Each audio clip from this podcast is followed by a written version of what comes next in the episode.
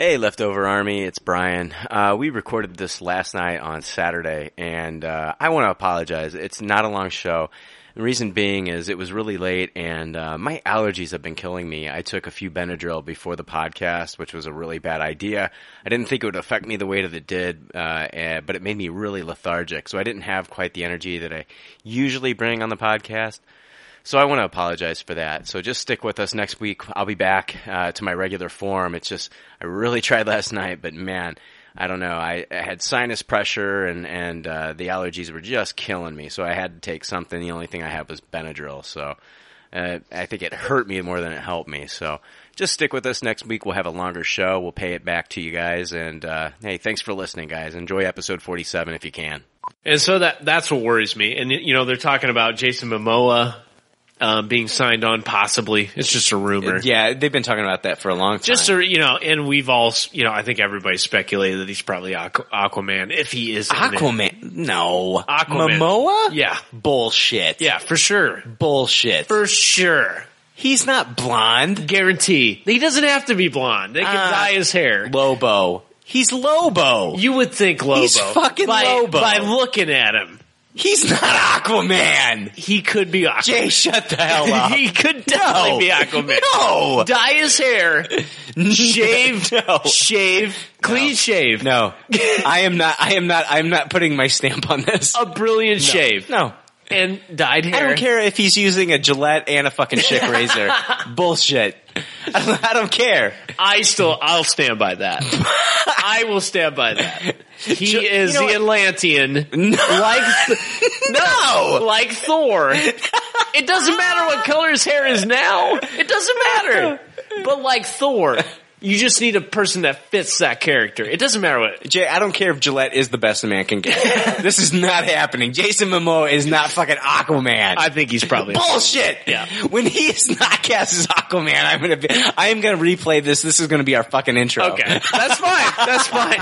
But I think, I think he's Aquaman. Okay. Episode 47. There's already like 7 million podcasts shooting at a womp rat. But it's all been done before. We don't want to be a copycat. We're the leftovers picking up the scraps dropped by the cool kids. It's a trap. Good at toss it, good at taste it. Do we love it? Hey, let's face it, can't erase it. Let's embrace it. Tupperware party. Subculture spill over like a vulture. Carry over counterculture, pushovers, pop culture. Leftovers. And we're the uncool kids. What's to say's already been said. Leftovers. Pretty sure that the is the band that's singing this. Pop culture leftovers. Are, are, are you ready for the only podcast hotter than a human torch? It's Pop Culture Leftovers. Five, four, three, two, one. Hey, welcome to Pop Culture Leftovers, the only podcast that sounds even better the second day after it's been uploaded. I'm Brian. I'm Jake, and, we're, the leftovers. All right, hey, uh, welcome back. I'm gonna adjust the volume here just a little bit. Seems to be a little loud. I came in cue there that time. Yeah, you did. I was hoping you were gonna be ready for it, dude. Yeah, I don't. I don't like being ready for the uh, two person cue, but this time I was mentally ready for it. Yeah, you were you were on the ball today. So yeah, hey, we're back another week. Uh, Jay's not with us again, so nothing's changed there. It's unfortunate. We miss him. We got to hear him on the intro. Got to hear him on the intro though, and it was uh, fitting for this uh, week's episode because we're definitely going to cover that in news. Uh, but we'll do that later. But yeah, totally fitting for this week's show. Love that intro. I think that's the best intro I've heard yet. it's it's a good one. I like it. Um, let's see here. So you want to start off with some listener emails? Yeah, let's do it. All right, listener emails. We got another uh, email from listener Lee Tapscott. Lee Freeze It Tapscott. He says, First off, I would like to say that Frank Hammer is a great addition to the podcast. I was, I was waiting for. I was waiting for the music cue. No, I'm not. I'm not dropping it this time.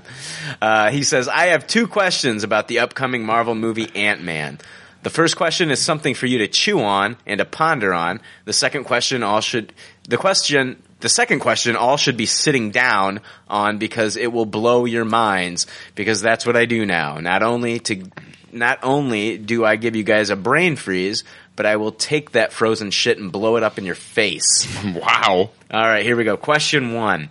If Fox Studios owns the rights to Mr. Fantastic of the Fantastic 4, who created unstable molecules which are used in uniforms that can be altered easily and adapt to a certain environment, allowing them to be incredibly resilient to drastic changes in heat, cold, pressure, density, dirt, etc., making them ideal for use as superhero costumes, how is Ant-Man's clothing going to shrink with him? Are we going to see are we going to be seeing a little naked man running around? What are your thoughts on how Marvel Studios is going to solve this problem? I do believe this is the first movie will Marvel Studios will have to tackle that question or did I miss something?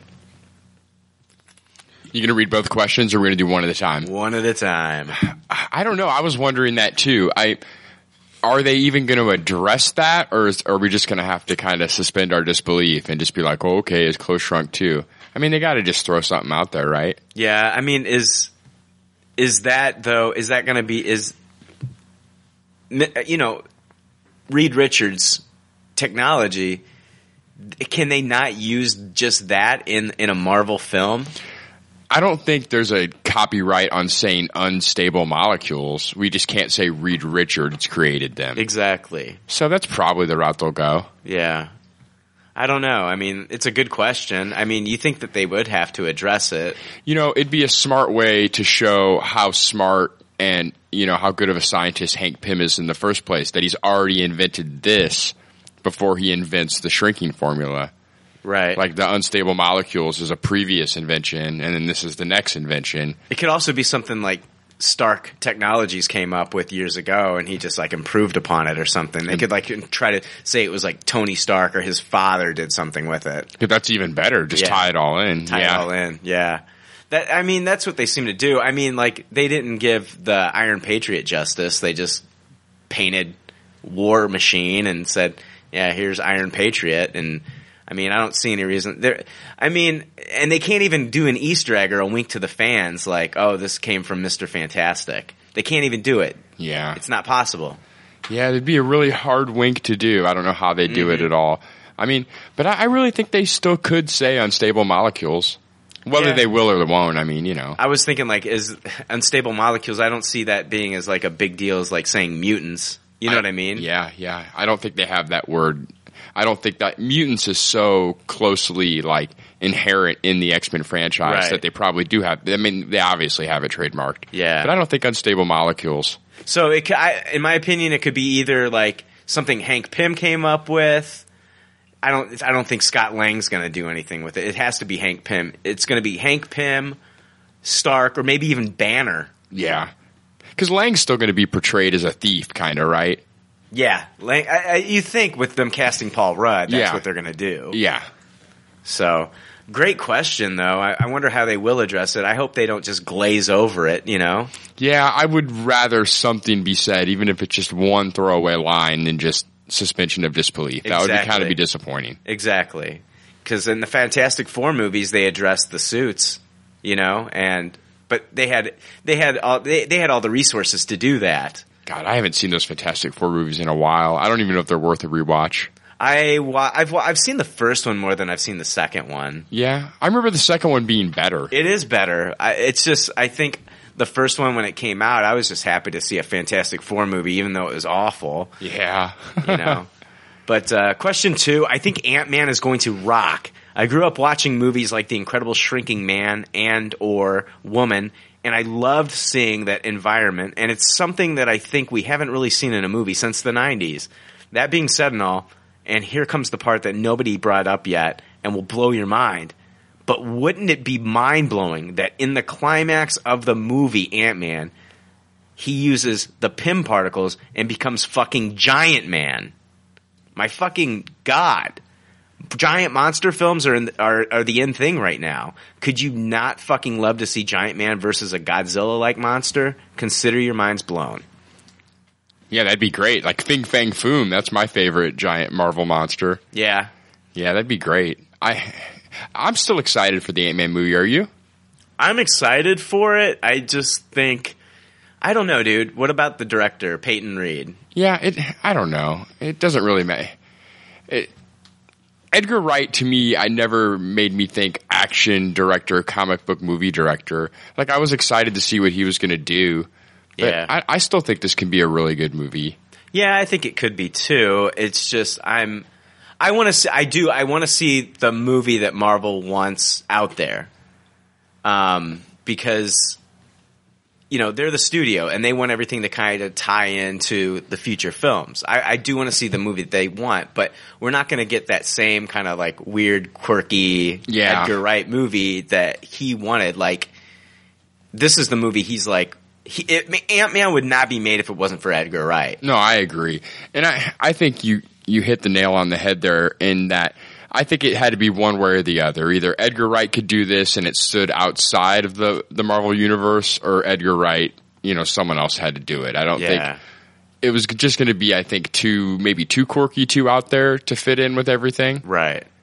Well, I think that he he wanted more creative control than they were going to give him, Yeah, and I think it all came down to the script. And I, I don't I don't know. I just thought that the I thought that the duo of Paul Rudd and Edgar Wright was going to be awesome. yeah, I agree. You know, one thing that really bothers me about this whole thing is that you know James Gunn is very much kind of the same kind of director too. You know, low budget.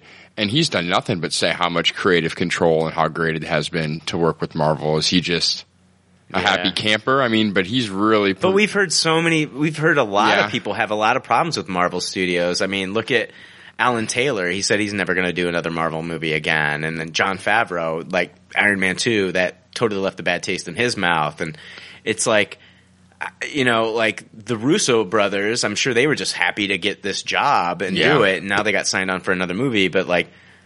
You know, now I'm worried. Now I'm worried. Like Scott Derrickson is going to want to do something with Doctor Strange, and it's going to fall out. Yeah. Yeah, I, I hope not.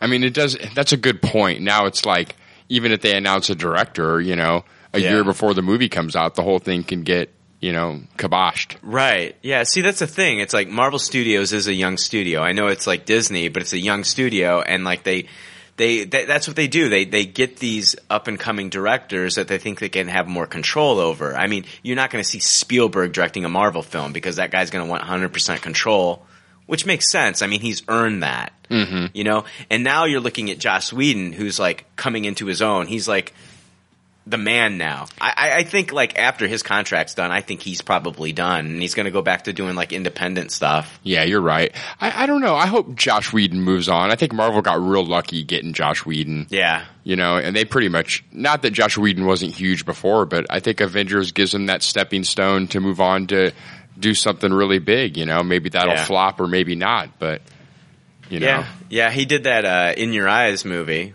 which I talked to John. John actually watched the In Your Eyes movie. Yeah. So yeah, he said he said yeah, I think he gave it a taste. It. I'm sure he'll talk about it on the show when we have him back on. Gotcha. But uh, Lee goes on to say, yeah, I, what about Giant Man? I mean, Oh, yeah, we kind of brushed over that. yeah, we did. Um, yeah, I'm excited to see Giant Man. I mean, I think maybe that's the stepping stone to getting Hank Pym in the next Avengers movie. Right. And, you know, How do you think it's going to look seeing a giant man in a movie? Are you think they're going to be able to pull it off? It's going to look good because I mean, it, it looks great with Godzilla. It looks great with Pacific Rim Jaegers, but is it going to look great with a guy in a suit? yeah, I mean, I, today's special effects, I think it could look okay. I you know, I mean, We've come a long way since Honey, Honey, I Blew Up the, Kid. Yeah. yeah, I agree, dude. Come a long way since then. So I think it would be cool. I think audiences' mi- minds would be blown maybe if that was like a post-credit scene. They just show him at the end, like you know, gigantic. Yeah, I kind of feel like during the movie we're going to establish that this thing shrinks and grows. Possibly, yeah, yeah. I, mean, I don't know. I mean, I think maybe I don't know. It, would it would it, it would have to be Paul Rudd that did it. I think it would be Paul Rudd that was would be the one that would figure it out. I don't think we're going to see Douglas. Yeah, that that's a good point. That'll be interesting. Yeah. Maybe, some comedy like that. I'd like to see a giant Paul Rudd. yeah, for That'd, sure. that'd be pretty cool. Yeah, I wonder what Paul Rudd thinks about all the Edgar Wright stuff. Have you have has he had any statement? Probably not. Oh, uh, Paul Rudd. I, th- I'm trying to think if he has said anything. I, it seems like it's all quiet on the waterfront. Yeah, it's been mostly like uh, people out of the Cornetto camp, like Simon Pegg Yeah. and stuff, saying like Simon Pegg actually said, um, where, "Where is it? Uh, hold on, I've got news on it." Um, and thank you, Lee. That was an awesome email. I'm glad we're talking about this. He said, "Keep up the awesome job, and until Frank breaks out his own on his own." He says, "Keep up the awesome job, and until Frank breaks out on his own podcast, give me some more of those delicious leftovers." From Lee Freeze It Tapscott. So, let's see here. I've got Thanks a lot, Lee. absolutely. Thank you. Don't Oh, lea- don't leave us for Frank either. yeah, yeah. I don't know. I don't know if I'd want to listen to an all Frank podcast. I'm just kidding, Frank.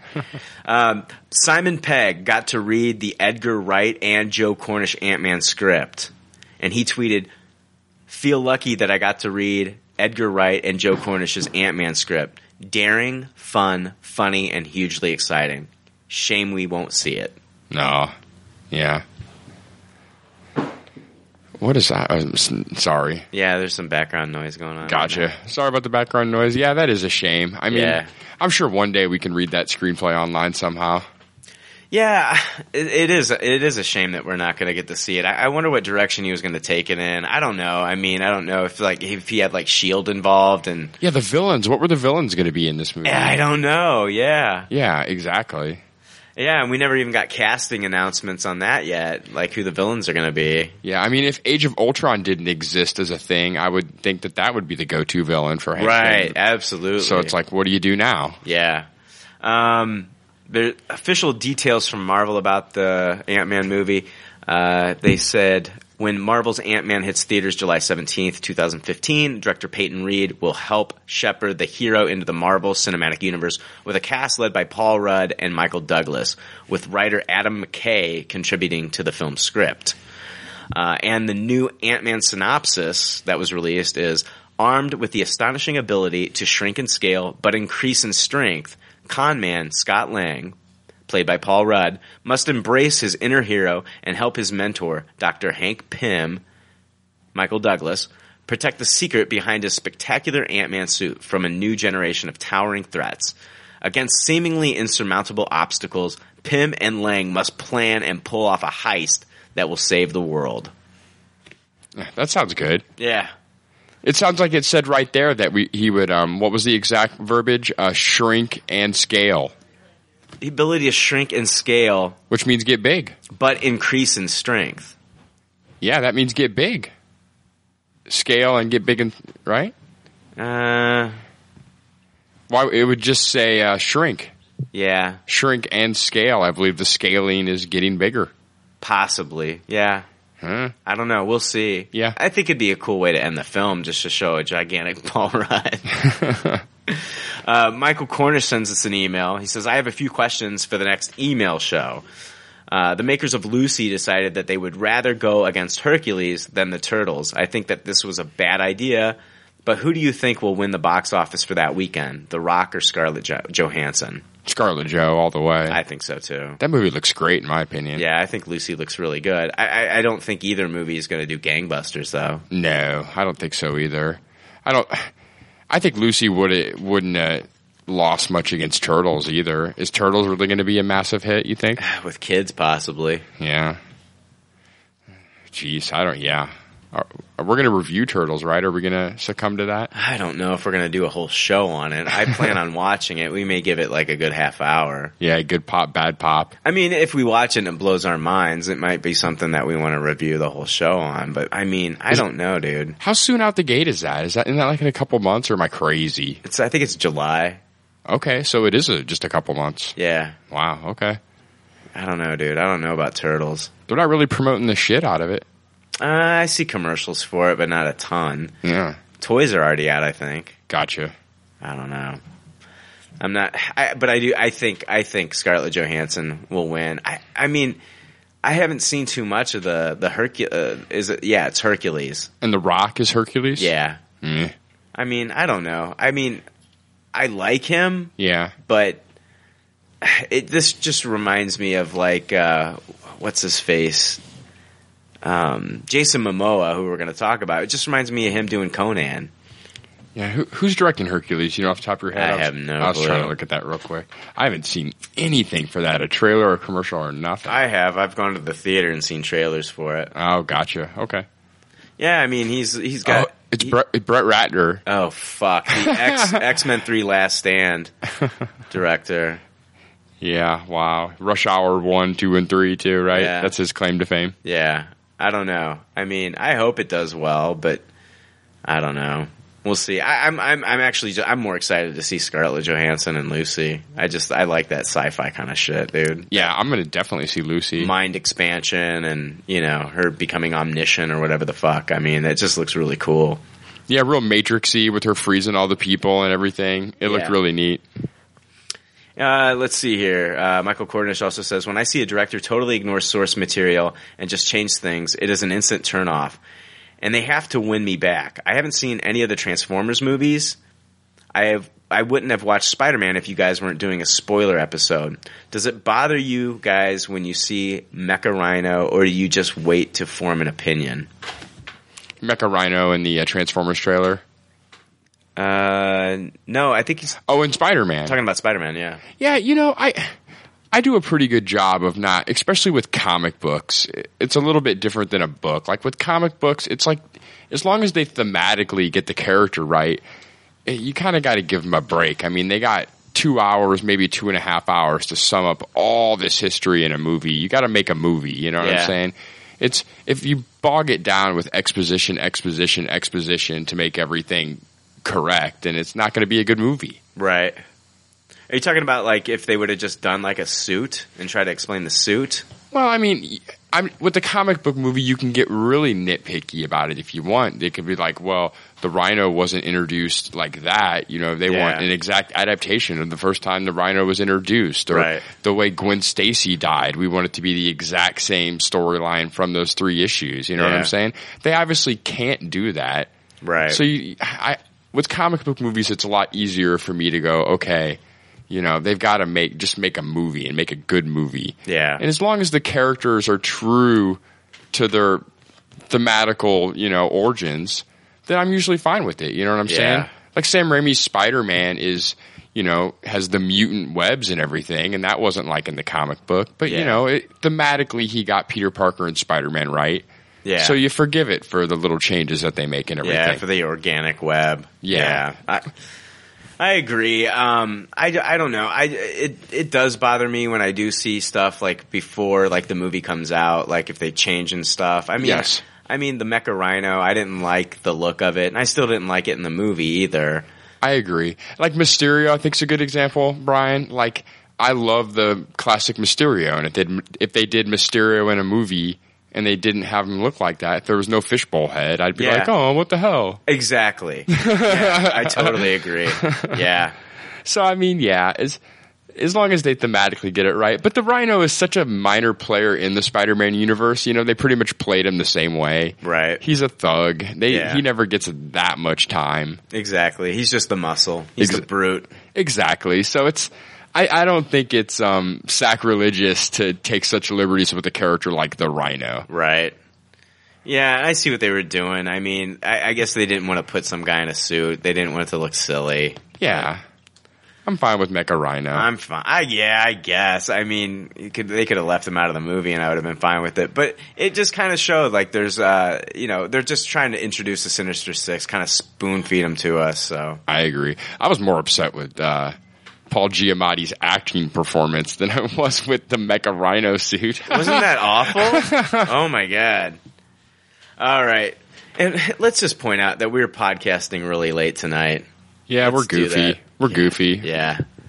It's kind of a late night for us podcasting. It's the only schedule we could really work out. So Did you have a crazy Friday the 13th at all? no, uh, nah, not really. I just worked. The roof at the store I work at had collected water throughout the week because it rained all week. Yeah. And then caved in and water like flew all over the place in the sales floor area and everything. It's like the uh, The Walking Dead season opener. Yeah, the zombies came coming in through the It's- roof, man. Yeah, it's raining zombies. Hallelujah. It was crazy. Thank God no one was directly under the uh, explosion of water. Oh my gosh, It was just everywhere. It was crazy. Friday the 13th, full moon this Friday. so what do you know? Got a uh, email here from Cece Chandler. She says, "Hey guys, so after finally getting to see Godzilla yesterday, I finally got to listen to the Podzilla uh, podcast. First of all, let me just say that being a complete unknown to the Godzilla story, well, I say I well I saw the Matthew Broderick one, but even I knew that that was a bullshit movie. I went into this movie unaware of what to expect. I have to say I agree with Jason. It was a lot of fun watching the movie. I, I however, agree with Brian too. The acting in this movie killed it for me. Um, she also goes on to say, yeah, that, that's my big problem was was just the acting in the movie and and uh, not a lot of Godzilla. So Yeah, you know, I didn't see the movie because I heard everyone saying not enough Godzilla. yeah, there really wasn't. Yeah, so I mean, I'll definitely see it. It'll be first couple weeks that it's out on Blu-ray. I'll check it out. Yeah, maybe you do a good pop, bad pop because I'd like to hear your rating. Yeah, She says, I found it incredibly hard to believe that no one was freaking the fuck out that a monster was demolishing their city and killing people. I doubted the sincerity of Aaron Taylor Johnson and Elizabeth Olsen's relationship as husband and wife. Brother and sister is more believable, so I suspect that they should have that relation mastered for the Age of Ultron. I agree too. There wasn't a lot of emotion out of them. Uh, I can agree that I didn't care for, for what was happening to these characters because I had no reason to, and honestly, it seemed like they didn't care what happened to one another. Which brings me to my biggest issue with the movie. Some might think it's ridiculous, but it was something that just made me doubt the character development. When Elle is trying to get a hold of Ford because she's worried that he was hurt in the supposed earthquake, absolutely understandable. However, when he finally is able to call home to reassure he's okay, her phone is in another room on vibrate. Seriously? Yeah, because that would totally happen. Never mind the fact that in our technology obsessed society, we are never more than an arm's length away from our phone. We certainly wouldn't be unhinged from our phone when awaiting news of our husband's outcome in a natural disaster. What the fuck? no shit. You'd be posting shit all over social media. Yeah. like I said, may not have been a huge deal to others, but I just couldn't get over that flaw. It didn't make sense to me and was a detail that made me unable to believe in the sincerity of these characters. I totally agree. It was a, it was kind of weird because I mean, I know if I was waiting for like an important phone call, that phone would like be stitched onto my body. No, I, that's the way my phone is now, and there is no Godzilla. Yeah, exactly. I've got my phone within arm's reach right now. Absolutely. It's always in my pocket or near me. Yeah, Even if I just step outside for like five seconds, I gotta take my phone with me. exactly. So I mean, that's the way we all are now. It's not just you, you know. Yeah, uh, they just used that for the movie, and it, it it wasn't believable because yeah, you're expecting a serious like a like an important phone call like that, whatever. She says, "Okay, I vented that, and now I feel better. I just want to tell you guys how much I enjoy the show. You all have no idea how much better my long commutes got after discovering the show by a fluke, a happy accident. Haha. It's been fun getting to know this whole world of comics. In fact, I actually spent a great deal of time hanging out in one of my local comic shops today and had a blast talking with the owners and left with a copy of Fables. Awesome. Very cool. Keep up the great work, gentlemen. P.S. Sorry, really didn't expect this email to be so long, but I had one more grievance. But this was being, but this being with the X-Men review, a Tupperware party finally after so long, but no Tupperware party song. Haha. I didn't, I didn't have it, I didn't have it cued up. I'm sorry. oh man, can we do a delayed Tupperware party song? Yeah, we can do a delayed Tupperware party song. There we go. There we go. Um, I'm gonna read. I got a couple more emails, but I'm gonna read them next week. So don't think I forgot. I'm gonna Cameron. I'm gonna read your email next week, and then David Isaac. I'm gonna get into your stuff next week because we already talked Spider-Man this week. Um, sometimes we rate things on this show, and if you're new to the show, then I want to explain our rating system. Eventually, sometime. Here we go. The rating system is simple. If the leftovers don't like something, they toss it. If they do like something, they suggest you taste it. And if it's brilliant, it gets a Tupperware rating. If all the leftovers love it, then it gets the pinnacle of success, a Tupperware party. All right, so uh, that's our rating system, and and what we're gonna do now, it's time for good pop, bad pop. It's where we talk about what we either watched or read in the previous weeks that we liked or did not like. It's time for more leftover reviews with good pop, bad pop. All right, Jake. I don't know if you heard about this, but Paramount will be releasing in August Turtle Power. It's the definitive history of the Teenage Mutant Ninja Turtles. It looks like it has plenty of talk about the original comic by Eastman and Laird, as well as the original cartoon and the '90s movies. Um, I'd like to play the tra- uh, the trailer for the documentary. I was obsessed with Ninja Turtles. They were so unbelievably huge when I was growing up. Peek under the shell Without a doubt, Turtles affected my life. at the indie comic It pretty much took over the world. that became a global franchise phenomenon. we were going to drop out of school and become Teenage Mutant Ninja Turtles. Party! It was my life. The true story It's a story of two guys that had a dream To write and draw, tell our own comic stories. of how Turtle Power Disney thought it was ridiculous. took over the world. It was selling more than the Avengers in this story. Alright! Less than three years after the first Turtle comic, it was really something special. The ratings were great. The movie broke records. and The Turtle figures sold out. This is my dream come true. Turtle Power, the definitive history of the Teenage Mutant Ninja Turtles. Available from Paramount.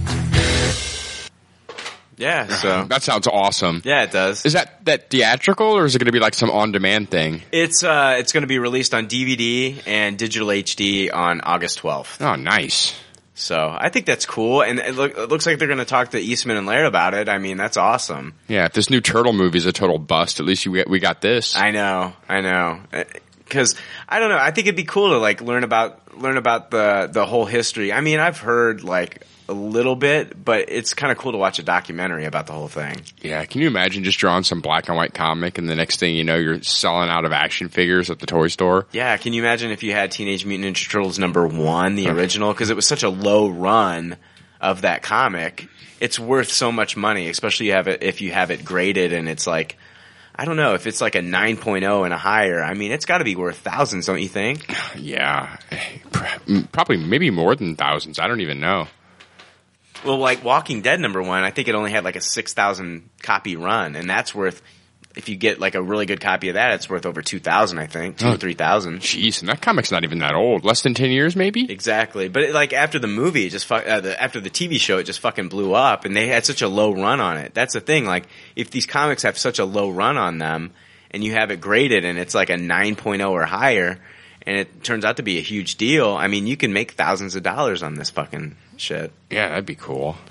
Um, let's see here. I want to talk about a movie that I saw in uh, the theater because I was really limited to uh, what I could watch that day, and I had pretty much seen everything that is in the in the theaters currently. So I thought, fuck it, and I saw Blended with Adam Sandler. Oh man, why? Dude, it, seriously, I had like an afternoon free, and you know I've got Movie Pass. I use Movie Pass, and so it, I pay for I pay for like you know thirty bucks a month, and I can just watch whatever movies I want to. I'd seen everything el- else out there except for Million Dollar Arm, Oh yeah. and then The Fault in Our Stars, which I actually watched later in the week.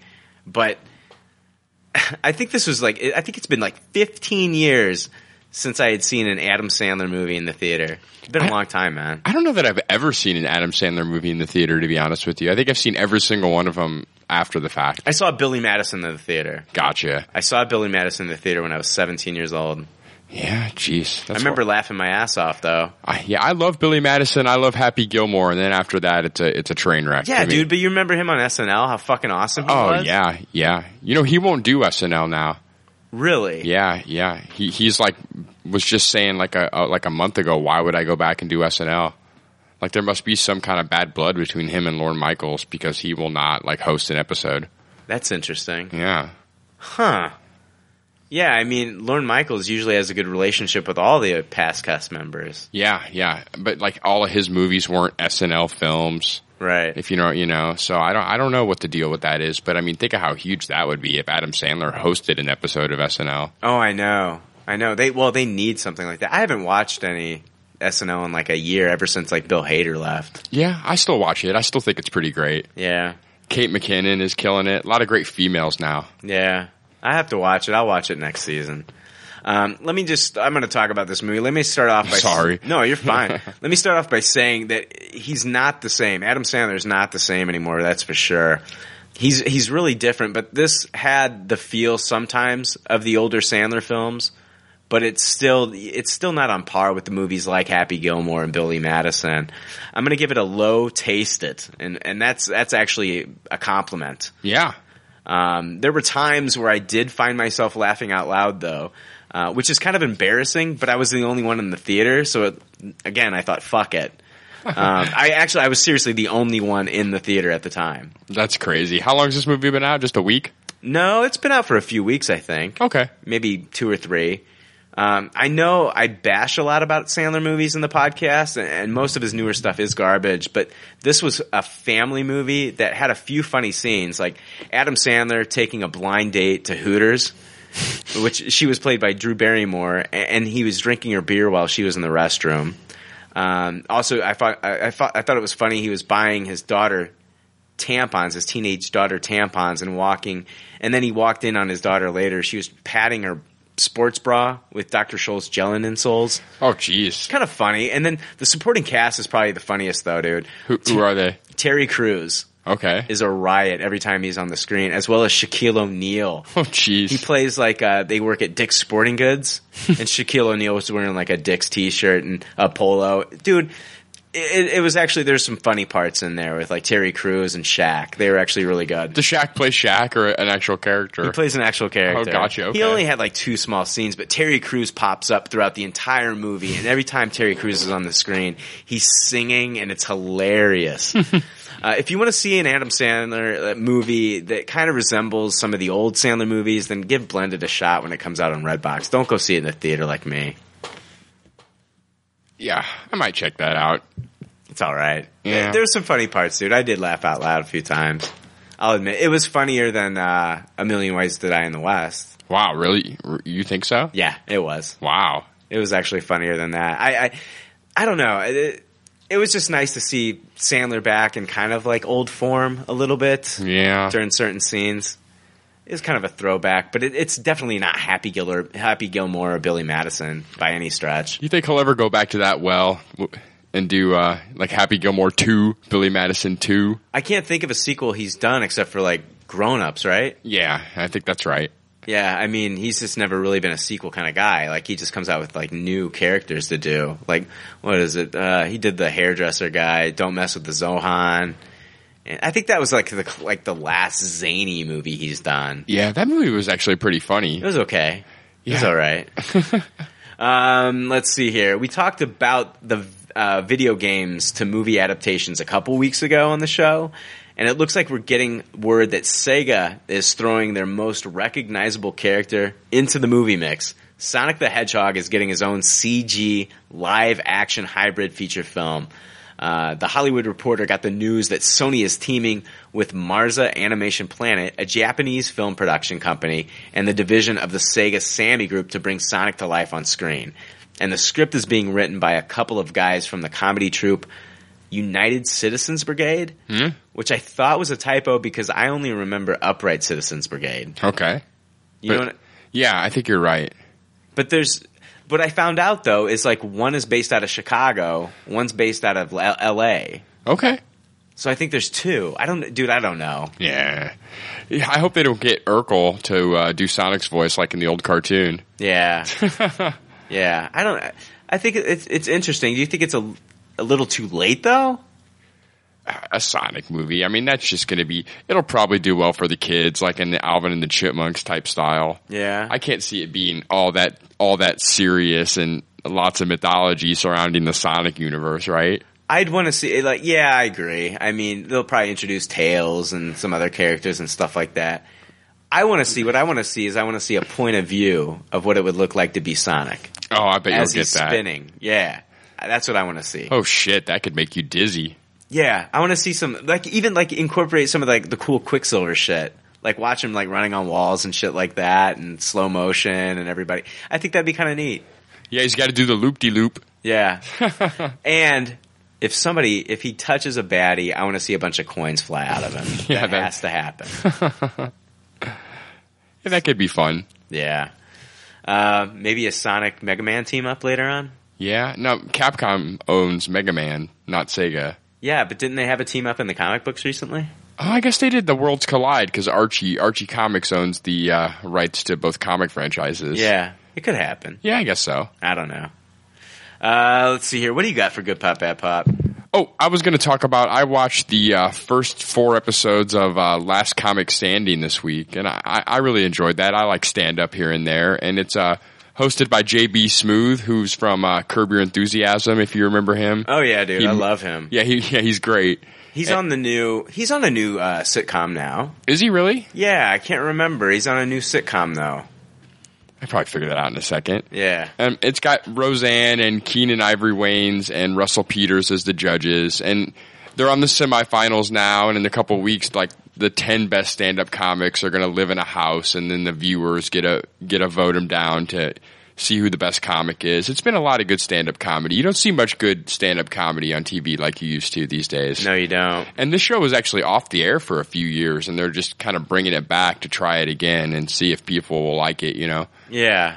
So- no, yeah, I like it when they do that. When you don't get like too much of a good thing, you know. Like I hated like who like what was that show? Who wants to be a millionaire? Was that was that the show? Was yeah, that the name? They ran it to the ground. Yeah, and then uh, Deal or No Deal. Oh yeah. I mean, yeah, it's hot and everything, and they just kept it going and kept it going and kept it going, and it's just like, you know, just make this like a uh, like every few years thing, like a seasonal thing or something like that. You don't need to do it all the time. It's just like you get burnt out on that shit. Agreed. And that's what happened exactly to this. They ran it to the ground. They actually did like two seasons back to back at one point. So I think it just was like overkill with it. But Yeah. now they're going to get back to the yearly schedule. But it's been really funny. Um, if you like stand up comedy, I urge you to check it out. It's uh, on NBC on Thursdays. I, I believe it's eight o'clock. You know, in the day of DVR, it's like you can't even remember what time stuff's on anymore. You just I know. It's like you just look, you just find it, then you just set it and forget it. exactly set it and forget it. There you go. Right. You know, I don't know, man. I can't live. I I don't ever watch anything live. I don't either. Even if I'm sitting in my chair, I- I'll wait till it's if the show starts at eight. I'll wait eight fifteen. So I do can- the so same I- thing. Fast forward. Yeah, so I can fast forward commercials because I just can't tolerate it. Yeah, me too. I do the same thing. I wait till like eight fifteen or something like that. Yeah, I agree. Exactly, unless it's like an HBO show or whatever that with no commercials. I'm I'm waiting. Unless it's the leftovers on HBO. The leftover Game of Thrones. Yeah. I, you want me to talk real quick? Did you have anything left to say about that? Uh, Go for it. Okay. I watched. I'm gonna. I didn't even write any notes down about it, but I did watch The Fault in Our Stars. Yeah. With uh, Shailene Woodley. I can't even tell you anybody else in the cast except for Laura Dern's in it. Sam Trammell from True Blood's in it. He plays the father, and Laura Dern plays the mother. And it's good, man. I'm gonna give it a high taste. It. It's based off a youth adult book, right? Yes. Yes. I'm gonna give it a high taste. It, man. It was really good. I mean, it. It's it's something it makes you think about life and how precious life is and how precious it is like when you meet certain people because like our time here is very short even if you don't like these these kids basically have terminal diseases. Yeah. and uh, you know it's dealing with cancer. And uh, it just makes you realize like the people that are in your life like you're just there for a short time and like anybody can go at any moment. Like any day anybody can be diagnosed with this horrible disease and for these two people to find each other and fall in love the way they did so so quickly and so fast and make the most of the time that they had together. It's a really good movie and it makes you like kind of peek behind the curtain and see like what it's like for like these people to you know adjust to finding out that they're going to die and how they deal with it.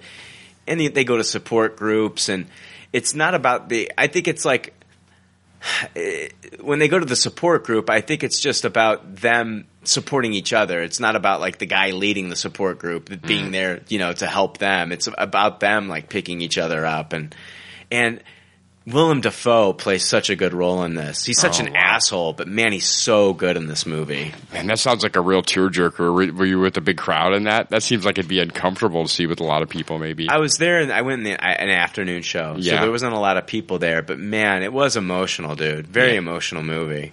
Yeah, I definitely want to see that.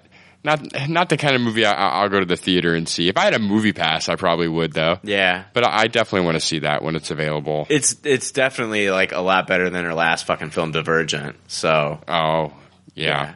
That same the same people that made Divergent made this. No, she was in Divergent. Oh, she was in Divergent. Shailene Woodley is the the lead in Divergent, and Gotcha. that movie was awful. You saw Divergent then, huh? Yeah, I saw it because uh, you know, like I told everybody on the podcast, like I had no fucking idea what it was about. Yeah. I just saw the title Divergent, knew it was based on a book, knew it was sci-fi. I had no idea that this was going to be like the Twilight sci-fi movie. Ugh. It was just ridiculous. Really bad acting. It was like CW fucking acting. Ugh. It was bad, dude. Yeah. Really bad. Wow. Yeah. Sometimes that's good when you go in not knowing, and sometimes it's bad. Turned out to be really bad, and it was a really fucking long movie too. It was like over two hours. It was absolutely horrible. Forty-five minutes in, I'm like, I, I want to leave, but I stuck it out. God damn it, movie was horrible. um, we're gonna. You want to take a break and then Yeah, we'll let's come do it. back and we'll Break do it up. news? All right. Fucking old school.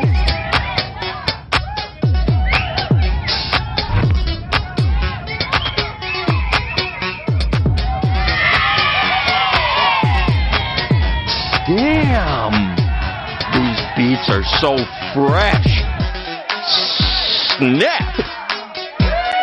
Hey, and we're back. We're going to do our news segment now. We got a lot to cover in news today. A lot of good stuff. We're going to talk about DC news. We're going to talk about uh, some Marvel news. We're also going to talk about uh, some Star Wars news. Not a lot of Star Wars news, but we got some.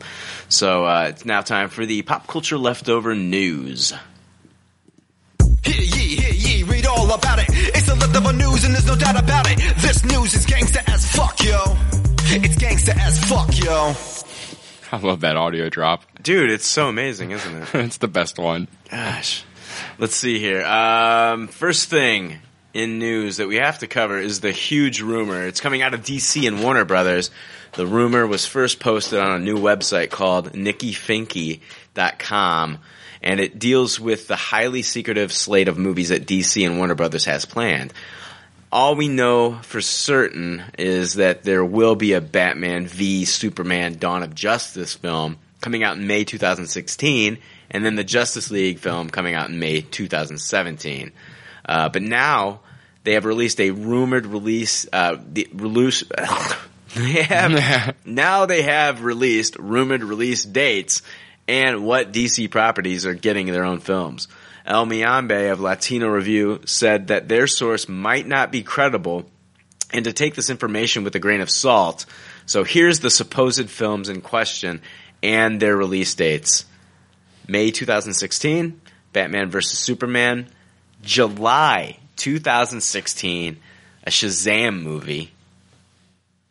Christmas 2016, Sandman, which is that's the Joseph Gordon-Levitt directed and starring film that they've been talking about. So that makes sense. Wow. May 2017, Justice League. July 2017, Wonder Woman. Christmas 2017, Flash and Green Lantern team up movie. And then May 2018, Man of Steel 2. Yeah, that's weird. Well, they're, I, I think, yeah, okay, let's talk about that because every, we all thought that Batman versus Superman, Batman v Superman, Get it right, yeah. get it right, Batman v Superman was going to be the sequel, but apparently it's not a sequel to Man of Steel. It's a prequel to the Justice League. Yeah. But I mean, in some ways, it's still a sequel, right? It still, time wise, takes place after Man of Steel and features Superman in it, right? Yeah. It doesn't take place outside of that universe. No, but I mean, you know, you've got like the Avengers films, you know, like Avengers, and that was like, was that a sequel to every one of those solo movies? I guess it is. Yeah. You know what's surprising to me is that we're not having a Batman solo movie in in there. Yeah, there's no Batman solo movie. You think that's what they'd be wanting to to get going Yeah. by 2018? No, I agree. By 2018, you think we'd have a Batman solo film. So, But this, it's rumored. yeah, you're right. It's all rumor. I don't know. I mean, okay, what do you think? I mean, a Shazam film? That's, that's kind of the one that I was not seeing. Yeah, and just two months after Batman v Superman, Right. and we've yeah. heard nothing We've about heard it. Nothing, no casting. Yeah, Eh, I don't know, man. It sounds like bullshit to me. yeah. Who knows? This article I'm reading says that the Nikki Finke has a good track record, but I clicked on the link to go to the website, and this was like one of four stories they had, and Yeah. nothing was that Yeah. interesting except for this. They said it's a brand new website. Yeah. And apparently she's a good source and she hears things. She got who was her source? I can't remember. Like Latino Review said that they think they know who their, her source was, but it wasn't like that. It might not be credible. Hmm. Um, Justice League movie, Wonder Woman movie comes out two months. They're, they're releasing three DC movies in 2017. Well, here's an, an interesting fact. Um, we're going to find out whether or not this is true really soon because the source is saying that all this is going to be announced at July's Comic Con from Warner Brothers. Right. Yeah, exactly. So after that, we'll pretty much have the answer. Right. What do you think about a Flash and Green Lantern team up movie? That'll be fun. I'm excited that they've announced that it won't be Ryan Reynolds as Green Lantern officially. Exactly. Ryan Reynolds is not coming back. That's awesome. Yeah, and I got a pretty good feeling it's not going to be uh, TV Flash either that we're seeing in that movie. I don't. I don't think so either. Yeah, If they're doing a Flash and Green Lantern team up, we're getting someone big. we're getting somebody big. Absolutely. Yeah, dude. I, I don't know. And then Man of Steel two. That's just the, that's the sequel. Yeah, but there's no Batman solo film in there anywhere. Yeah, that's crazy. Is there going to be a Batman v Superman 2? Oh God, no. It, yeah, it's called Justice League. V2? because I think I honestly think that this is just a I think it's the prequel to the Justice League film because I mean we've already got more announcements this week. Yeah, exactly. That is what it sounds like. Uh, here's what the source was saying about these movies. Like Marvel's The Avengers, there will be cameos of superheroes for future installments.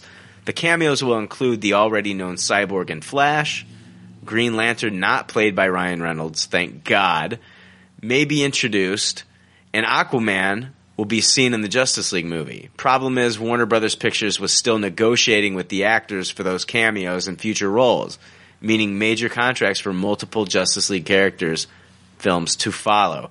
The studio didn't want to move forward until they had more of this secure, so they held off starting production for a few months. Seemingly simple reason, but the implications are pretty darn huge. Hmm. That's interesting. Yeah, I, I I don't believe it until I see it with all these movies. Right. I mean, even if they do exist, whether or not they're going to be able to pull this together and make something good. But it's exciting if this is true because it sounds like it's not. It sounds like once 2016 finally hits, they're going to get the ball rolling on this whole universe. Yeah. No, three movies. Yeah, there's three fucking movies in 2016, three movies in 2017. So I, I have a question. This may be a stupid question, but does the are all these movies going to take place in one united Warner Brothers comic book universe? I mean, maybe not Sandman, Not Sandman. but all the rest. yeah, it's got to be. Huh, that's interesting. I'm I'm most excited to see them pull off Wonder Woman well. Yeah, me too. I mean, we're going to get an idea of what it's going to be like in Batman v Superman when they have Gal Gadot in there. Oh, I already forgot it was Gal Gadot. Yeah. Ugh. she better get working out. I don't know, man. Right. I, yeah, I, I agree. I mean, she's and she's supposed to be Amazonian. That's supposed to be Yeah. the, the origin. That's what I've heard. Wow. I, I hope that's good. I hope it is good too. Fuck. I don't know, man. We'll see. Um, let's see here. Let's go on some more DC news. Uh, so a few episodes ago, Jay and I we were talking about how he believed Jason. And this is the intro to the fucking show. Yeah. So a few episodes, Jay was talking about how he believed that Jason Momoa was going to be playing Aquaman. To which I laughed in his face and I gave him a ton of shit, which is what I do when I when I think someone is making an outlandish claim. I just that's just how I react. I, it just didn't it didn't make sense to me. And you had every reason to act the way you did. I read a bunch of stuff about it today, and I, I even read an article where it was just a bunch of quotes of him denying that he was Aquaman and being upset, saying that he would be someone more like Lobo. Yeah, he was at a convention in Bucharest last month, and he said, "I know Aquaman. I couldn't even be more. I couldn't even be more random for Aquaman. You know, with the blonde hair. I don't even know where that comes from. It's like me being a Robin or something. Who pulls that out? I see that on the internet and I'm like, Aquaman? a guy like Lobo I could see. So everybody, I was thinking he was going to be Lobo. Yeah. He looks like Lobo. Yeah, this kind of shit happens all the time where someone says someone's going to be something. Yeah. And then they talk to him for real and Yep. they're like, what the fuck are they talking about? Yeah. Much like the Bryan Cranston, Lex Luthor thing. Yep. Um, even more currently, much like the Robert Pattinson, Han Solo thing. No, Robert Pattinson, uh, Indiana Jones. Oh, well, it's been Han Solo for young Han Solo too. Young Han? Yeah, I, I didn't hear that. There, people were saying that all week, and just actually today, they like put a microphone in front of his face, and he said it wasn't true. Wow. Huh. Yeah. Uh, well, today I read uh, Hitflix. Uh, Hitfix has confirmed that in fact Jason Momoa will not be playing my choice of Lobo in a movie, but he will be playing Aquaman in the Justice League. Yeah, that seems like weird casting. I mean, I, I don't know if Momoa. It's fine for a Justice League movie. It's fine for an appearance in a movie, but I don't know if Momoa could hold his own in an Aquaman solo, movie. film, yeah. I mean, he did uh, Conan and it didn't do too well. Yeah. He was one of the best parts of that first season in Game of Thrones, though. Yeah, yeah. I loved him. Just like all the best characters in Game of Thrones, though. They spoilers. Exactly. Yeah, we all know. But uh, okay, at the time when Jay said it, I thought it was crazy. But it makes sense now that I've uh, you know now that I've already given Jay so much shit about it. Um, and if you want to hear that whole episode, it was episode forty. But it makes sense that they'd want to get a badass in there to play this guy because a ton of people out there still have these misconceptions that Aquaman is soft. Yeah. He's kind of a comedy gold mine when it comes to uh, making fun of superheroes. I feel like Aquaman's the go-to. Yeah, watch Robot Chicken. Exactly. So Jay was right, I was wrong, and uh, I'm going to make Jay listen to this episode because I'm totally giving him all the credit here because I was totally wrong on this one. Yeah, I think he's going to uh, have a good laugh when he hears that intro. Yeah, he probably will. Yeah. I mean, but uh, seriously, what better way to fix the problem that people call Aquaman soft than to put this guy in there that's played Khal Drogo and, and Conan into this role? Christ, he's going to be eating hearts and shit? yeah. so, I mean, uh, they're already claiming that Zack Ryder, uh, that Zack Snyder uh, has quote already finalized his designs for the character, so shooting can take place soon. So he will be showing up in Batman v Superman: Dawn of Justice. So everybody's thinking that after the terraforming that happened in the Man of Steel movie, that not only does it get Batman's attention, but it also shakes up the Indian Ocean and then gets Aquaman's attention as well. Huh, that's crazy. I have a prediction. I bet I bet Zack Snyder does uh, hook hand Aquaman. You think so? Yeah, that just seems like visually that's something they'd want to do. Especially now since it's Momoa. I don't know, man. I know we're. I think we're going to see a bearded Aquaman. We're definitely seeing a bearded Aquaman. That's Yeah. up for sure. But I'm going to go out on a limb and say we're going to see hook hand hook hand Aquaman. All right, I'm going to hold you to it. You know what? I'm going to say they won't. That way, when it does happen, I'll have to play that as the intro. I don't. I, I know it's a little bit radical, and I I wouldn't be surprised if they didn't. But I just feel like stylistically, that's something they would be a little bit about, especially since it just seems like we're making trying to make him as much of a badass as possible. Do you think that they're going to introduce anybody else from Aquaman? You know, the comics. Do you think they're going to introduce anybody else from the comics, like uh, Ocean Master and Who's the Black Manta? Is Black the one? Manta? Yeah. Uh, only if we do an Aquaman solo, Solo movie. movie, yeah. Aquaman's not getting that time unless we get a solo movie. I think we'll get some scenes in Atlantis, though. Yeah. Yeah, probably. I wouldn't be surprised if even that got ditched. Yeah. I mean, when's that going to happen? Maybe in the Justice League movie. Maybe, yeah. I think there might be a scene of him in Atlantis, and then he Yes. comes up. But this is this is a whole lot. I mean, seriously, they're already throwing in like every character. It seems now you got to shoehorn Aquaman in there too. We've already got Wonder Woman, and I've already got rumors that they're looking to cast Martian Manhunter now. Have you heard that? Yeah, I have heard that. I I don't know, man. I think DC is hurting themselves by trying to copy Marvel and make the single universe with all their movies. I think what made DC movies special is they they really let a big time like you know artistic director and writer like have their reins with the character and not have to worry about prequeling every movie. Yeah. You know, just like Tim Burton and Michael Keaton did Batman and Nolan and Nolan's Batman and everything. And Right. like they they didn't have to worry about all this crap and like stepstoning to the next movie. And I think that was kind of what was neat and unique about DC. Yeah, but you can't tell me that you've never wanted to see a Justice League movie. Yeah, I just wish the Justice League movie should just be a Justice League movie. I, to me, it doesn't need a build-up movie. Just start that Justice League movie. with no origin stories. I mean, like, I don't know. I think Marvel had a good formula. I just don't like that they're doing origin stories or whatever within a movie. I don't know. If it's a good Justice League story, it's a good Justice League story. Like, um, just quick to my head, like, it's not necessarily a Justice League story, but like Kingdom Come is a great story, and it doesn't have to, it just starts, and you don't have to, like, tell everyone's origin or everything. You know what I'm saying? The big key players, we can. They're kind of doing that in a way with like introducing Batman. We're not going to get an origin story with Ben Affleck's Batman. Yeah, I agree. I agree.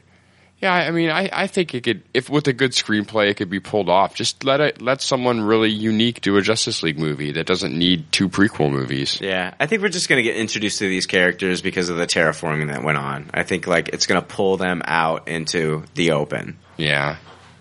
Hmm, It'll be interesting. I'm I'm sure they're going to have Lex Luthor have some involvement. I would think. Oh, absolutely.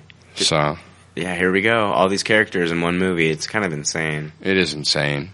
Um, what was it? I wanted to talk about. Yeah, I talked about Martian Manhunter. I don't have it in my notes, but Jeff Sneider of the Wrap. He says that uh, he has. Uh, he claims that there's an agency grid that he has, and he has it in his Twitter for the Justice League that reveals major roles, and one of those major roles that they're looking for to cast is Martian Manhunter. And he tweeted, "No Martian Manhunter in Justice League, not according to this agency grid, which lists Darkseid as the villain." Oh yeah, I saw that too. That was, Yeah. that's interesting. He posted that on June twelfth. Yeah, wasn't um uh, Uh, what's his name? Wasn't Goyer kind of slamming on Martian Manhunter when he was doing all that other slamming? He was slamming on Martian Manhunter. Yeah, so that kind of made me think he wouldn't be in it. I'm surprised now that we're seeing that they're casting for it. Yeah, I mean, if this is for real, Yeah, I mean, this is coming from the Wrap, and you know they get some good scoops, man. And I don't know, yeah, I mean, they might be casting Martian Manhunter. That's interesting. I wouldn't be shocked at all if they were casting Darkseid. I mean, that's the way I figured they'd go for a villain for Justice League. Yeah, I mean, if you're gonna have you know Avengers taking on Thanos, it only makes sense like fucking Darkseid is the big bad in Justice League movie. Just like when they just rebooted the New 52 three years ago or whatever, that was the first Justice League villain, was Right. Darkseid with Right. Jim Lee drawn it. Exactly. He's the flagship villain right now, it seems still, so they're definitely going to do that. I agree. They, they got to do that. I don't know. It'd be cool to see Darkseid, dude. I he's he's got to be all CG, wouldn't you think? Yeah, I mean, who knows? Well, wait, we got to wait till we see. Are we going to see? Yeah, we'll definitely see what Brolin Thanos looks like before we see what they do with Darkseid. Oh yeah, they kind of have that advantage where Marvel has to has to shoot first, you know? Right. Yeah, because we're gonna see Brolin uh, Thanos in next. Well, this year, wouldn't we? Yeah, Yeah. in Guardians of the Galaxy. Exactly. So we'll kind of get an idea there. That's going to be crazy. Yeah. Um, I don't know. Any other DC stuff that you wanted to talk about? Nothing, nothing major other than that that list. It'll, I, I'm excited for July to hear if this is true or not. Yeah. That's just right around the corner. Yeah, I wonder, like, because last year they had uh, what's his name, uh, Harry Lennox or Henry Lennox, come out and give that speech, and then they showed the the symbol, the bat symbol with the Superman logo inside of it. I wonder what what they're going to do this year. Is is July Comic Con? Is that what we're talking about? Yeah, it's July. Yeah, that's crazy. I'm excited. Oh, dude, I'm going to be all over the internet that whole freaking day. That was one of our best episodes last year. It was fun, dude. I actually just uh, listened to some of that the other day. Yeah, I thought it was I thought it was a really fun episode. I remember that being a really fun one. Uh, let's see here. Marvel news. Here is this week's Marvel news, and it has some possible major spoilers from Latino Review. So if you don't want to be spoiled, then you should skip ahead until we start spoiling Star Wars in the next segment. So Latino Review claims that they know the first 15 to 20 minutes of details in the Avengers sequel, Age of Ultron. Here's how they break it down. And I haven't even, I just copied this. I haven't even read it, Jake. So Okay. I, I wanted to like just read this fresh. I just saw the blurbs too. I haven't read the article either. So if you don't want to be spoiled, uh, then skip ahead. Age of Ultron takes place and opens immediately after the Baron von Strucker post-credit scene in Captain America: The Winter Soldier. The opening set piece and big action scene has the Avengers as a team attack that rogue outpost Hydra cell run by Baron von Strucker. He has Loki's staff and also possesses Chitauri weaponry. The Avengers are there to basically clean it all up. But that's not all. Von Strucker also has the corpse of a Leviathan. Quicksilver and Scarlet Witch fight alongside Von Strucker against the Avengers. The Scarlet Witch uses her powers and casts a hex on the Hulk into thinking that the Leviathan is still alive. It's safe to say some serious Hulk smashing ensues. More on the Hulk in a minute. Eventually, the Avengers win, capture the staff and the bad guys. The team go then goes back to Avengers Tower and have one poppin' party. The whole team takes turns trying to pick up Thor's hammer Mjolnir. This is their party thing. Rhodey is in this scene, by the way. Tony Stark tries to pick up Mjolnir in his Iron Man armor, and the arm accidentally falls off the armor. Oops. Captain America can budget a tad, but can't pick it up. Now they may change this because the canon in the comics is that Cap can pick it up, so we will have to wait and see. It will probably freak out hardcore fanboys. Now about the Hulk. Remember when Mark Ruffalo told Total Film last week, my role's even bigger than last time, and it's more complex and it has more layers and a bit more arc. How complex? Well, in the party scene at Avengers Tower, we discover that Banner and Black Widow kind of have a thing for each other. Banner is afraid to consummate anything with her for fear of hulking out and hurting her. He doesn't trust himself. Talk about blue balls. In this case, Green Hulk, hence leading to his It's Complicated Facebook status update this morning. I don't get that. Yeah. Banner and Black Widow are definitely into each other. Very Buffy and Angel stuff. Joss Whedon, very Joss Whedon. But that is not all. We also learn in the party scene that Jane is no longer with Thor. The poor Asgardian is at the bar watching Jane with Richard, Chris O'Dowd's character from Thor the Dark World. Supposedly he is okay with it, he's fine. Supposedly. That's that's where it ends. Gotcha. That's interesting. I don't know, I don't like it. Yeah. Yeah, I mean that's that doesn't sound like it. You know, it's 15 minutes of a two and a half hour movie. Yeah. It sounds like a fun opening. I like the hammer stuff. Yeah, I hope the party's fun. I, you know, it sounds interesting, and I'm trying to like pick it up. And yeah, Cap did pick it up in the comics. Yeah, he did pick it up. I think more than once. Yeah, so it's interesting. We'll see. Um, so yeah, that's your uh, Avengers: Age of Ultron news. I don't know, man. I, I- guess I'm excited. I'm, I'm excited to see the movie, but I, it, this doesn't really excite me all that much. I'm excited to see that Hulk fight where he's confused and, think, and thinks the Leviathan is alive. Yeah, I'm excited to see Scarlet Witch and Quicksilver as villains. right. I, that'll probably be a pretty big action sequence at the beginning. Remember the Hulk, the uh, the the what was it? The Hulk armor. Yeah. Yeah. Hulk, Hulk Buster. The Hulkbuster armor that we saw. Yeah. Yeah. That, do you think that's going to come into play in one of these scenes? Yeah, I don't know. I think we have to get to the Ultron probably after that 15 minutes. Yeah. Uh, finally, Radar, Radar Online is reporting that Bryan Singer may lose out on directing X Men Apocalypse because of the sexual abuse allegations. Apparently, Singer's lawyers have given Fox proof that the reports are false, but that doesn't matter to Fox. They don't care if he's innocent or guilty. They are just worried about how much they have to give him to make the film. So it's all about money. Oh, that's that's too bad. I don't even know what to say. Yeah, I mean, if they can prove it's false, Fox should let Bryan Singer go again. I mean, he hit it out the park. Let him try again. Exactly. I think they're just worried about how much they got to pay him in the next film. Yeah, I don't. I don't understand that. Explain that to me. They don't care if he's innocent or guilty. Yeah. They're just worried about how much it's going to cost to get him to come back. I got you. They're in contract negotiations. Singer and his agent, they thought the deal was done. Yes. And now Fox is kind of like balking Mhm. and so it all comes down to a dollar amount at this point. Gotcha. They want them for cheaper now because of the problems. Uh, They want to pay 'em- probably. Gotcha. That's probably what's going on. Gotcha. The, it, the official word hasn't been released. This is all sources and stuff. Mhm. So I don't know if any of this is true, but a deal should have been done. You'd think it, okay, a, a, a freaking deal was already done before Captain America 3, uh, Captain America 2 even came out between Marvel and the Russo brothers. Yeah. You'd think that a deal would be done after the amazing haul that they did as far as like money for X Men Days of Future Past. You'd think a deal had already been done, Mhm. and they haven't done a deal yet. Yeah. That's too bad. That's too bad for Bryan Singer. I can't believe I'm saying that. I know, isn't that bizarre? Yeah. I love I love that movie. Yeah, it was great. It's so good. I can't. I saw it twice in the theater. Can't wait to see it again. To be honest with I you, I saw it twice too, and I love it. I can't wait to see it. Um, let's see here. Finally, some Star Wars news. Before we jump into the Star Wars news, uh, I of course have a Star Wars related Ryan Drost email. Ryan Drost being the host of the Star Joe's podcast. He says, Hey guys, it's your roving outer rim reporter. Jake, you like Jar Jar Binks? Question mark. Misa thinks you bantha shit crazy.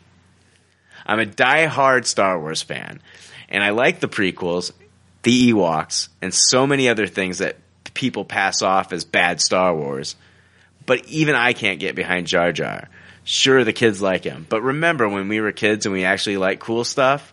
I guess what I'm saying is that if kids like Jar Jar, then I question their upbringing.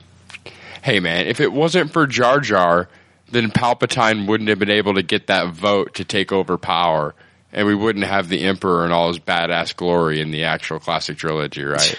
Jeez. Thank you, Jar Jar, for giving us the the letting Palpatine take over. Uh, Ryan, please help me. please help me. All right. And he says, in regards to Brian thinking Boba Fett could use a love interest in his movie, I would again refer you to Star Wars Blood Ties Volume 1 and 2. In Volume 2, there's stuff related to a love story, but done in a very Boba Fett acceptable way. You need to read Volume 1 to really fully understand the story in Volume 2. So a love story can be done for Boba Fett, but it can be tertiary to the main story. It doesn't have to be a focal point in the driving of the story. In fact, it could reinforce why Boba Fett does not allow himself to have attachments. Hmm. Question: Is Blood Ties a comic or a book?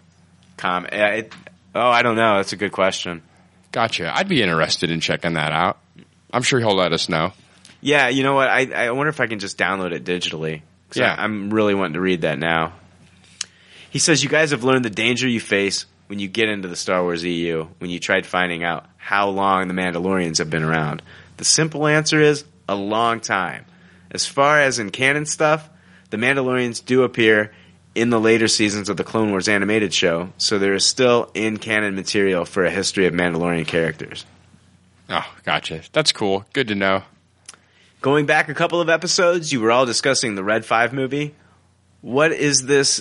What if this is just a red herring title, much like Blue Harvest was used as the name for Return of the Jedi? Wasn't Blue Harvest for Empire? Yeah, you're correct. My reasoning for thinking that the Red 5 was not a call sign for Rogue Squadron. There was a red and gold team in A New Hope. The Rogue Squadron team did not exist yet. Rogue Squadron first appeared in The Empire Strikes Back, and they were formed from the Red Team. So to have a Red 5 movie be about the Rogue Squadron wouldn't be entirely accurate, which makes me think the name is just a placeholder for something else. And I know movie titles can change, but what would be better? What would be a better red herring name than Red 5? That- Yeah. Yeah, that makes sense. Most likely, it's just some Colors Blue Harvest, Red 5. Yeah. I, I agree. I'm sure it's going to be just something else. We just can't be told what it is yet. Yeah, yeah, I, I think Ryan's right. Lastly, you guys warm the cockles of my heart when you refer to Momaw Nadon as Hammerhead and Ponda Baba and Walrus Man, because that is what they were originally known as until much later when they decided to name the characters. So those original names take me back, but maybe not in the cockles. Maybe in the subcockle region. Maybe in the liver. Maybe in the kidney. Maybe even in the colon. We don't know. And yes, that is a Denis Leary reference if you didn't get it. the subcockles of the colon. Yeah. I definitely get it. Yeah. Yeah, it'll always be Hammerhead to me. Until Jason returns the show one day as a blue spirit providing sage advice and wisdom, take care of yourselves. Ryan Drost. Uh, always great emails from Ryan. Absolutely. Let's see here. We're going to talk about the Harrison Ford injury. Yeah. Let's talk about it. Let's do it. Harrison Ford got injured on set filming Star Wars Episode 7 in the Millennium Falcon. I know. The Millennium Falcon door, right? Yeah, the uh, hydraulic door fell on him. and uh, the report is that he actually, like, there, I, a lot of people saying he might have chest injuries. Yes, I've heard that too. But uh, MTV News had a report, and they got it confirmed from I, th- I don't, I don't, I think it was THR. I think it was THR reported that it was just an ankle injury. He broke his ankle or fractured his ankle. Gotcha. Oh, that's crazy. I, I hope he'll be okay. You know, I hope it doesn't mess up the filming too bad. Well, when you're that old, it's going to take you longer to heal. It's not like he's a young pup anymore, dude. He's 71, so it's going to take him a while to heal. But and he's got a huge, gigantic role according to sources in this movie.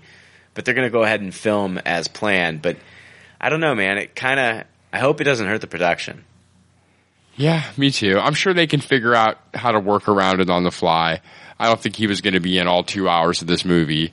And there's plenty of other stuff they can film. I don't want to see him like hobbling around in the movie either. I don't want them to have to like change the story because he's not able to, you know, move right. You know, like Shia LaBeouf when he got injured during that last Transformers movie, like he hurt his hand. Oh, yeah. driving accident. And they had to put that wrap around his hand to kind of make sense and throw it into the story.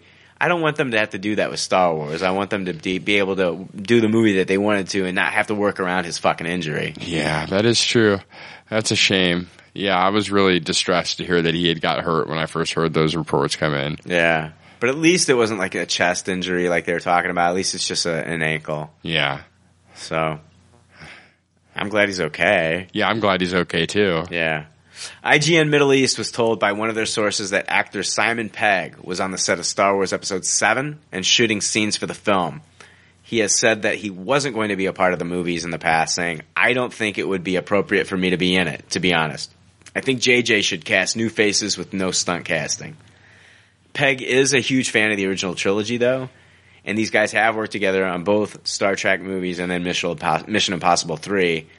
And then I, I wouldn't put it past either Abrams or Pegg to try to sneak him into the movies. Yeah, I mean, there's so many extras in a Star Wars movie that it's not too hard to sneak in anyone Yeah. you want, you know? Yeah.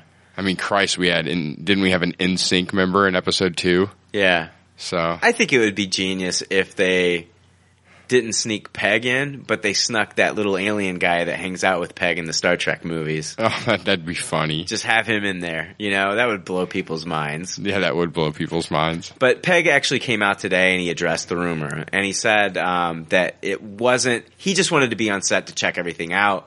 And that people might be confused because he's doing a Phineas and Ferb, the cartoon. Mm. He's doing a Phineas and Ferb Star Wars episode.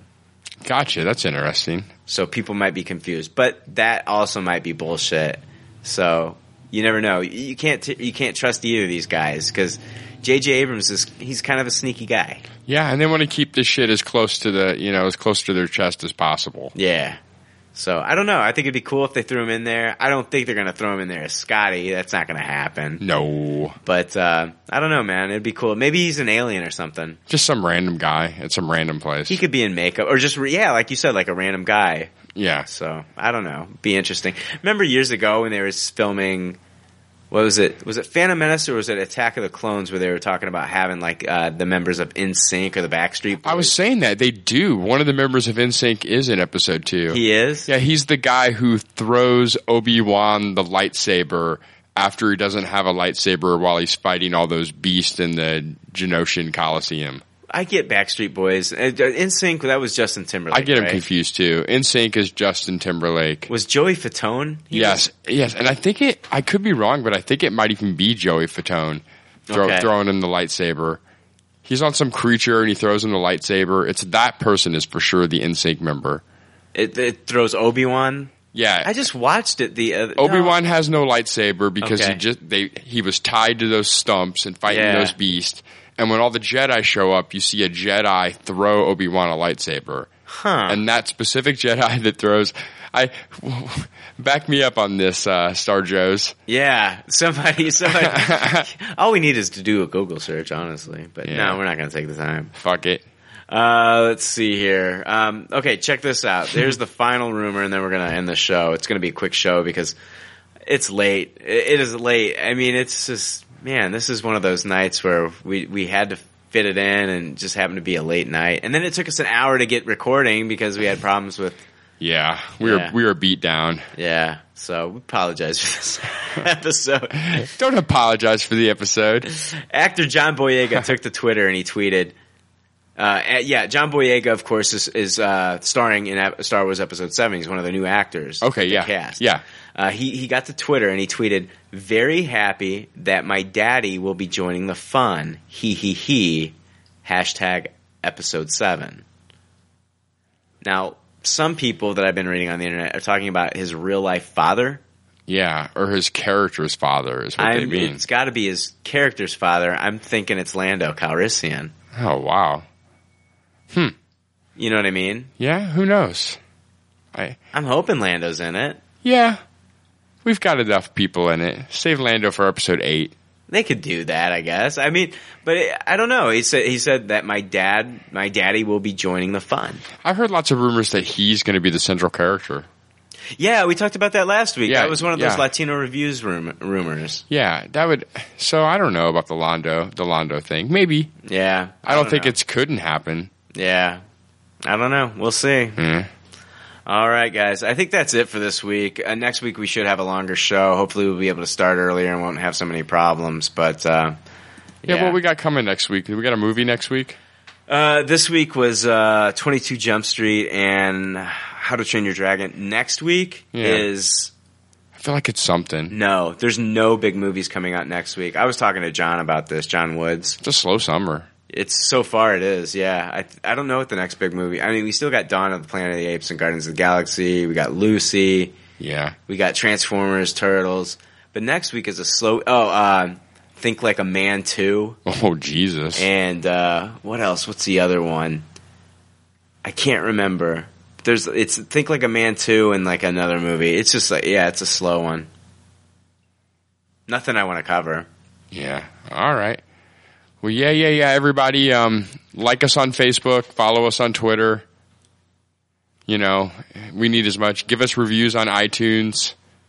You know, rate us however you want. We we Yeah. really appreciate that. I'm wanting to read some more iTunes, iTunes reviews, but we haven't gotten enough of them lately for me to like do a whole thing on them. So Yeah, I look I look on the iTunes thing once a week, and it would be nice to see a couple couple more reviews. yeah, yeah, and we get we get bad ones too, which is that's fun to read. Oh yeah, Those we'll are fun. We'll have a good time. So give us whatever you want. Just anything helps spread the word. You know. Yeah, spread the word. I'm all like blah blah blah. I'm, I'm so tired too. Uh, dude, me too. God damn, it's late. All right, guys. Hey, uh, just like all good leftovers say in their doggy bags, thank you for potato. thank you for your patronage, and thanks for listening. Later, y'all. See you next week. Thanks for listening to Pop Culture Leftovers. Congratulations. I don't know how you did it. I couldn't do it. You people need a t-shirt saying, I just listened to two hours of nonsensical crap. Anyway, if you'd like to reach the Pop Culture Leftovers cast, you can email them at comments at popcultureleftovers.com. You can also follow them on Twitter at PC Leftovers or like their Facebook page. They'd love to hear from you. They're all pretty sad and lonely. One of them is homeless, but I didn't say that. And as always, check out our website, www.popcultureleftovers.com. We've got great articles there. Comic reviews, movie reviews, television reviews. It's awesome. Check it out. And if you're interested in writing for the site, uh, we definitely need more writers. So send an email to domesticateddave at gmail.com. And if David Griffin likes what he reads, he'll get in contact with you and you can be part of the team. Remember, this is a non-paying gig, but it's a really cool way to have your voice heard and we'd love to read your submissions. So get in contact with David and thank you. And check us out on Tumblr too, motherfuckers. And don't forget, we're on Instagram too.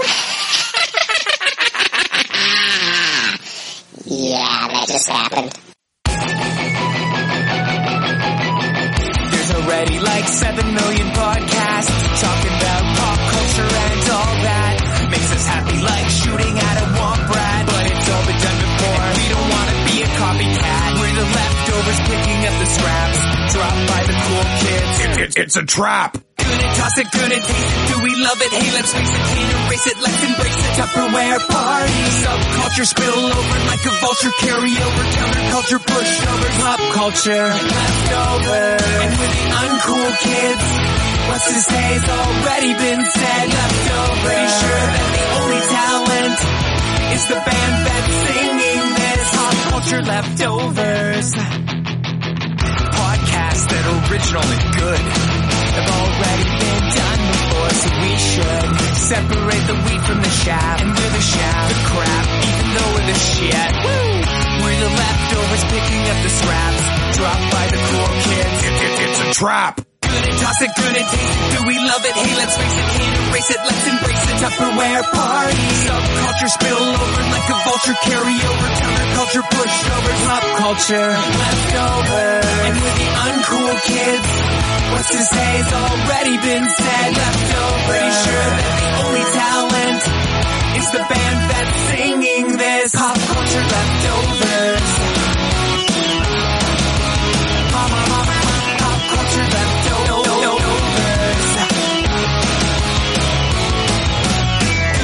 Toss taste it. Do we love it? Hey, let's face it, can't erase it. Let's embrace the Tupperware party. Subculture spill over like a vulture. Carry over counterculture, pushovers, pop culture, leftovers. And with the uncool kids, what's to say say's already been said. Leftovers. Pretty sure that the only talent is the band that's singing this. Pop culture leftovers.